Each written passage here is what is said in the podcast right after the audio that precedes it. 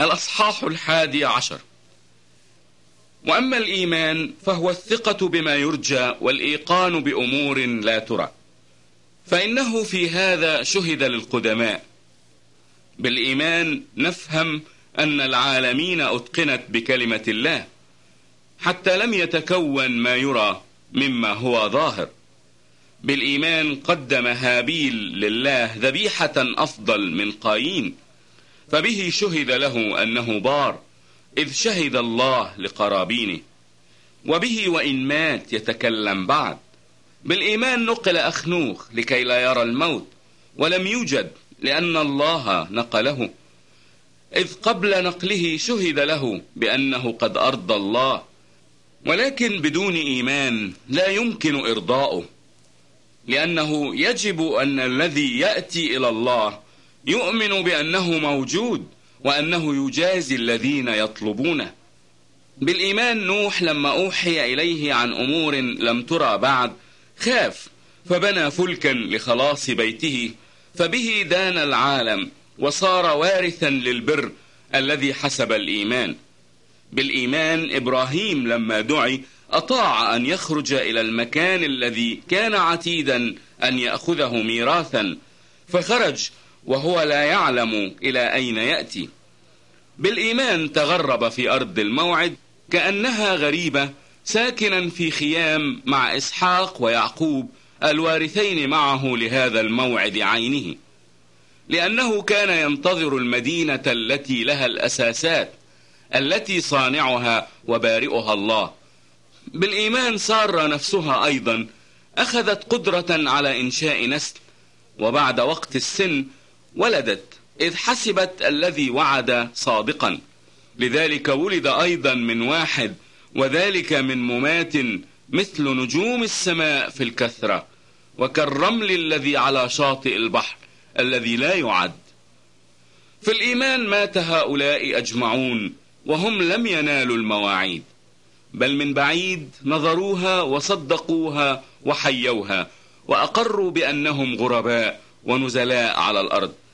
فإن الذين يقولون مثل هذا يظهرون أنهم يطلبون وطنا، فلو ذكروا ذلك الذي خرجوا منه لكان لهم فرصة للرجوع، ولكن الآن يبتغون وطنا أفضل أي سماويا، لذلك لا يستحي بهم الله أن يدعى إلههم لأنه أعد لهم مدينة. بالإيمان قدم إبراهيم إسحاق وهو مجرب، قدم الذي قبل المواعيد وحيده الذي قيل له إنه بإسحاق يدعى لك نسل، إذ حسب أن الله قادر على الإقامة من الأموات أيضا الذين منهم أخذه أيضا في مثال. بالإيمان إسحاق بارك يعقوب وعيسو من جهة أمور عتيدة. بالإيمان يعقوب عند موته بارك كل واحد من ابني يوسف وسجد على رأس عصاه. بالإيمان يوسف عند موته ذكر خروج بني إسرائيل وأوصى من جهة عظامه. بالإيمان موسى بعدما ولد أخفاه أبواه ثلاثة أشهر لأنهما رأيا الصبي جميلا ولم يخشيا أمر الملك. بالإيمان موسى لما كبر أبى أن يدعى ابن ابنة فرعون، مفضلا بالأحرى أن يذل مع شعب الله على أن يكون له تمتع وقتي بالخطية، حاسبا عار المسيح غنى أعظم من خزائن مصر لأنه كان ينظر إلى المجازاة. بالإيمان ترك مصر غير خائف من غضب الملك لأنه تشدد كأنه يرى من لا يرى. بالإيمان صنع الفصح ورش الدم لئلا يمسهم الذي أهلك الأبكار. بالإيمان اجتازوا في البحر الأحمر كما في اليابسة، الأمر الذي لما شرع فيه المصريون غرقوا. بالإيمان سقطت أسوار أريحة بعدما طيف حولها سبعة أيام. بالإيمان رحاب الزانية لم تهلك مع العصاة إذ قبلت الجاسوسين بسلام.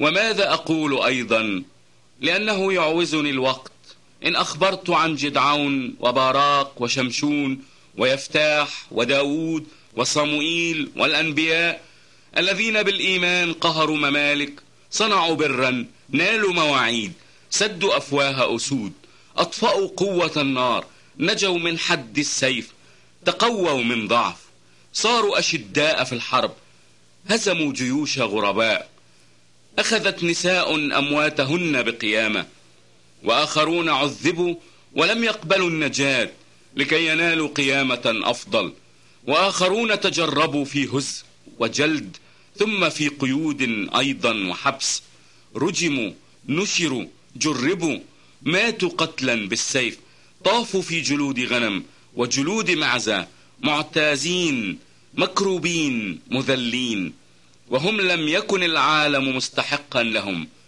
تائهين في براري وجبال ومغاير وشقوق الأرض، فهؤلاء كلهم مشهودا لهم بالإيمان لم ينالوا الموعد، إذ سبق الله فنظر لنا شيئا أفضل لكي لا يكملوا بدوننا.